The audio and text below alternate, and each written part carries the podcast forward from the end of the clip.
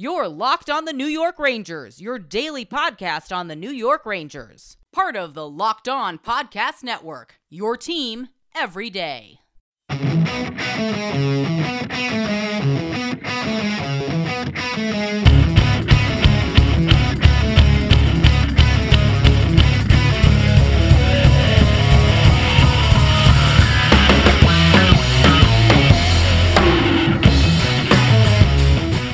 Welcome back, Blue Shirts fans, to episode number 595 of the Locked On New York Rangers podcast. I'm your host, John Chick. Just want to thank you guys for making Locked On New York Rangers your first listen every day. We are free and available on all platforms. That song you're hearing right now is, of course, Leave the Lights On from our good friends in Pacifier. You can check those guys out anywhere you get your music. And today, it's do or die time once again for this New York Ranger team. They will be in Pittsburgh for game six after an improbable, thrilling, come from behind win in game five to stave off elimination. I'll say what I've continued to say, uh, at least in the last episode or two here, that the Rangers, the only way that they're extending this to game seven, I truly believe they have to play the absolute best game that they've played so far this series. I know that game five was a ton of fun. Uh, you know, they obviously came storm back, had a great rally, uh, you know, just dug deep, scored the three goals at the end of the second period, got the win, held off the Penguins late in the game. It was great. It was a lot of fun. We were all in a good mood, obviously, when that game ended. But I don't think that the Rangers are going to be able to get off to the type of start in game six that they had in game five and live to tell about it. And I think that's true whether or not Sidney Crosby plays or not. We'll talk a little bit more about him in a second. Uh, before I go a second further, though, I should probably also acknowledge that if there's a little bit of uh, dip in audio quality right now, it's because I'm actually recording this uh, episode in my phone. I did not think I was going to have time to do a Friday episode, and you know, instead I would just come back on Saturday, talk about whatever happens in Game Six. But trying to squeeze in an episode really quick here. Uh, actually, picking up my mom at the airport. She's meeting, uh, you know, my two and a half week old daughter for the first time, so that's obviously going to be a lot of fun. Uh, got a little extra time here, figured I'd just pull out the phone, record the episode. Uh, but I did want to talk about a couple of storylines, obviously, going into this game here. You've got, uh, first of all, the lineup decisions that the Rangers are going to have to make here. Game Five was interesting because the Rangers ended up going with 11 forwards and seven defensemen. We already gave big time kudos to Ryan Lindgren for gutting it out, coming back from his injury, playing great hockey. You know, he he really made a difference for the Rangers in that game. He was hitting people, he was blocking shots. Uh, he had the empty netter at the end of the game. More impressively than the empty netter, though, I think is just the fact that even though he's playing a little bit banged up, uh, they still trust him in that spot as much or more than any defenseman on the New York Rangers. He was out there, you know, with a minute left, less than a minute left, uh, trying to and ultimately succeeding at protecting a one goal lead for the New York Rangers. So that was uh, tremendously impressive. And as I said uh, when it happened, I don't think anybody was more deserving of getting the empty net goal than Ryan Lindgren. So that was obviously great to see. But what the Rangers did in that game, they obviously brought Lindgren back, but, you know, perhaps with the thought that he might not be able to finish the game or they might have to severely limit his ice time. Like I said, the Rangers went with seven defensemen in that game. Now, what ended up happening, uh, Lindgren left the game briefly. I think it was toward the end of the first period, but he was back after not too much time. And the Rangers, and obviously this is the plan going in, they did not play Patrik Nemeth at all in this game. So obviously, as long as Ryan Lindgren held up and, you know, didn't suffer an injury or a re-aggravation or whatever you want to call it, they were going to roll with the other six defensemen and just leave Nemeth on the bench. Uh, it was interesting because after the game, you know, I went and I wanted to look at time on the ice because I didn't think Nemeth played at all. And then I saw that he was credited with 16 seconds on the ice. And I thought, well, that's weird. Like, when was he out there? And, you know, why for just 16 seconds? And then I realized uh, they actually put him out there after Ryan Lindgren's uh, empty net goal at the end of the game. The Rangers were up 5 3 with just, you know, 16 seconds left. They put him out there, which was actually a nice thing to do. At least he, you know, gets to touch the ice for, for the end of the game there. Um, but yeah, as far as this game goes, and you know, it gets even more complicated because Tyler Motte might be good to go in this game, which is a pleasant surprise. And here's kind of where I'm at with this. If Ryan Lindgren if they feel like he's completely over his injury and there's little to no risk of him getting re injured, then I would like to see the Rangers um, you know, make Patrik Nemeth a healthy scratch, go back to 12 forwards and six defensemen, and just roll with Ryan Lindgren in his usual spot with Adam Fox, and then obviously Miller Trouba and Braun and Schneider. I think that's probably the way to go. And then by healthy scratching Patrik Nemeth, you make room to put Tyler Motte onto the ice. Motte could really help the Rangers in this game. I mean, when you think about what he brings to the table, uh, very interesting skill set. Obviously, he's somebody who is a little bit of a buzz saw and somebody who can really bring some value to the table, uh, killing penalties. He's somebody that I think is just a pest to play against. And as we've seen with the Penguins, you know, there are certain players on that team and these are guys with multiple Stanley Cup championships to their name, but it is possible to get under their skin a little bit. We saw that a little bit with Evgeny Malkin. He was really losing his cool toward the end of game five, got into that big wrestling match with Ryan Lindgren, uh, got into uh, confrontation with Kevin Rooney uh, near the bench, cross checked him, it looked like up high. And uh, obviously, it's, it's at least possible that the Rangers can get under their skin a little bit. And Tyler Motte's the type of player that can do that. The Rangers had a nice night on the penalty kill. You know, in this most recent game, game five against the Penguins, you know, they they look good. They killed off that two minute five on three at the start of the game.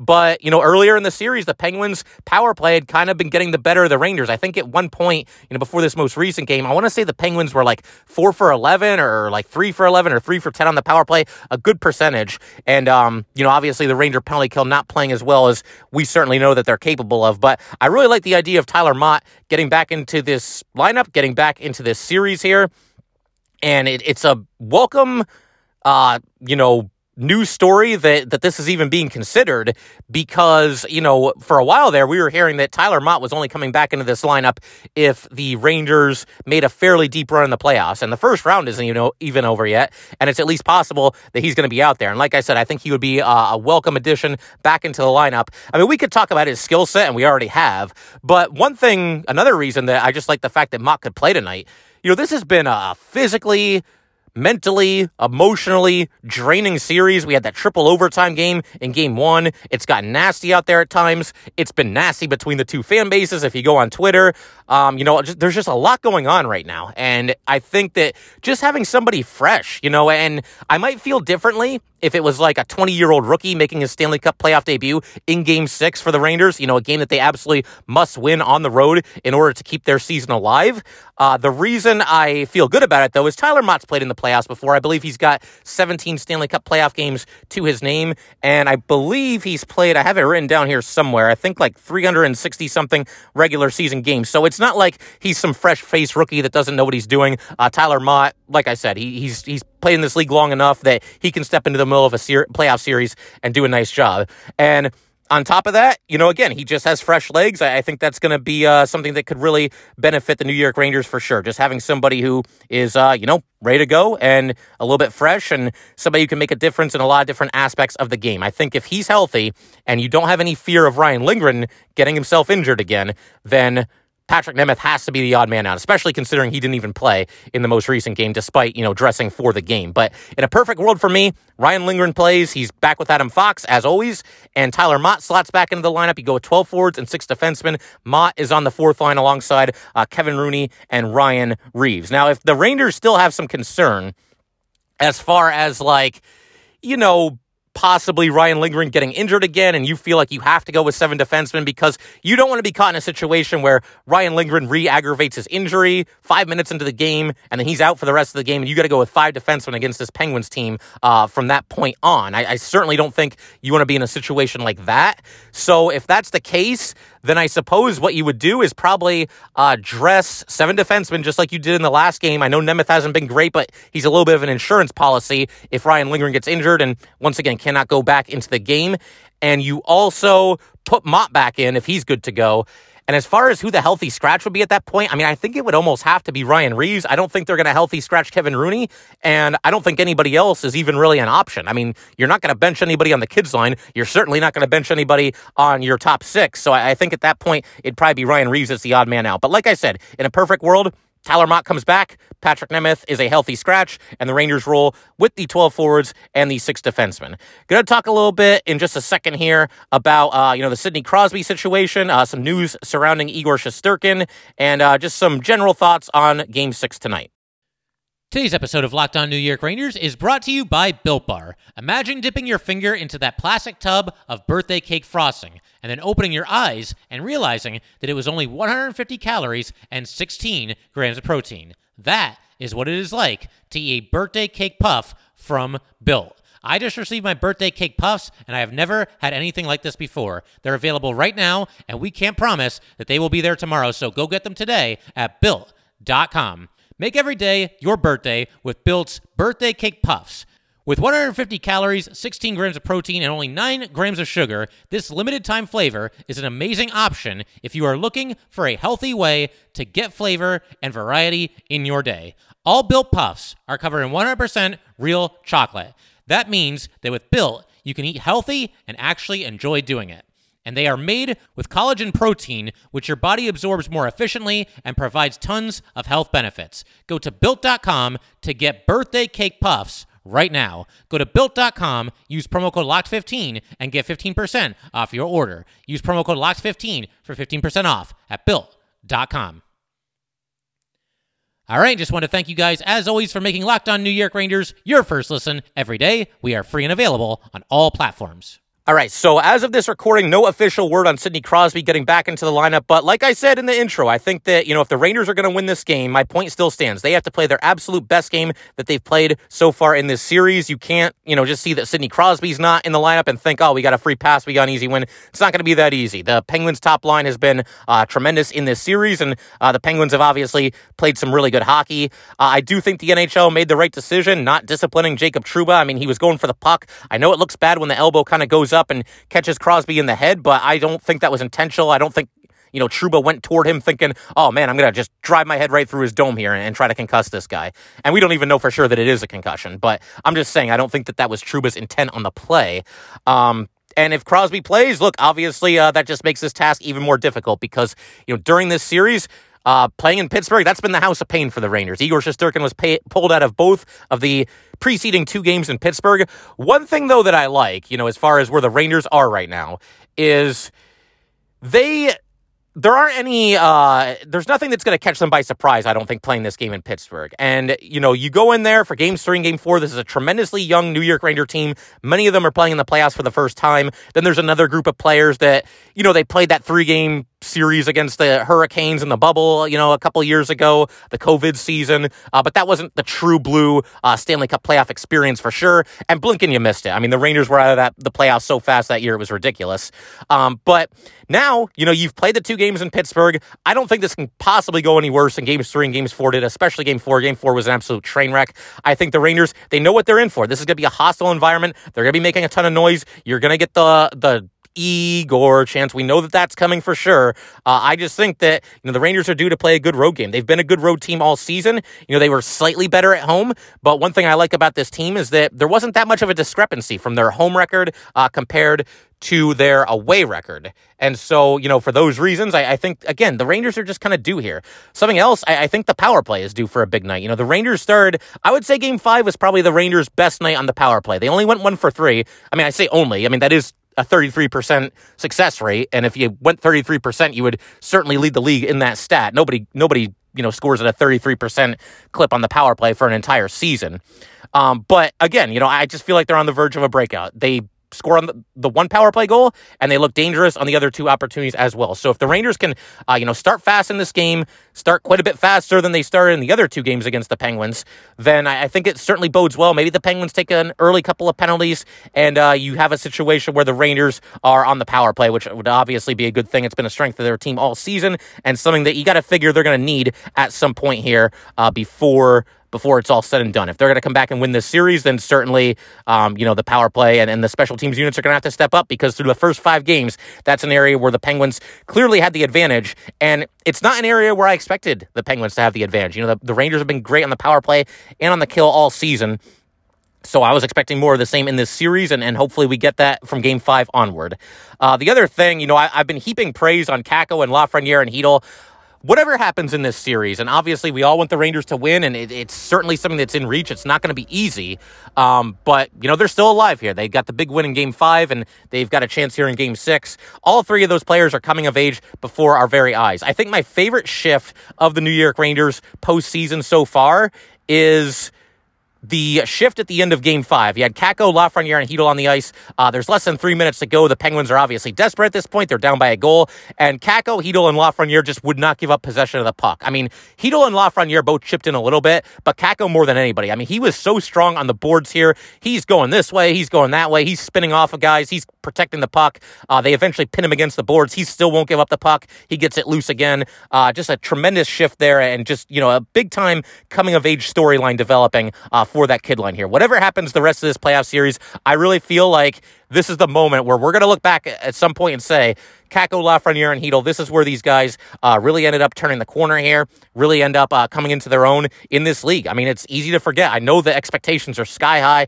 Lafreniere, number one overall pick, Kakko, number two overall pick, Chytil, a first round draft pick the expectations, you know, they are what they are. They come with the territory. But this could be the the point where you know we really look back and say that's where these guys uh, really, really just took off and, and became big time NHL players.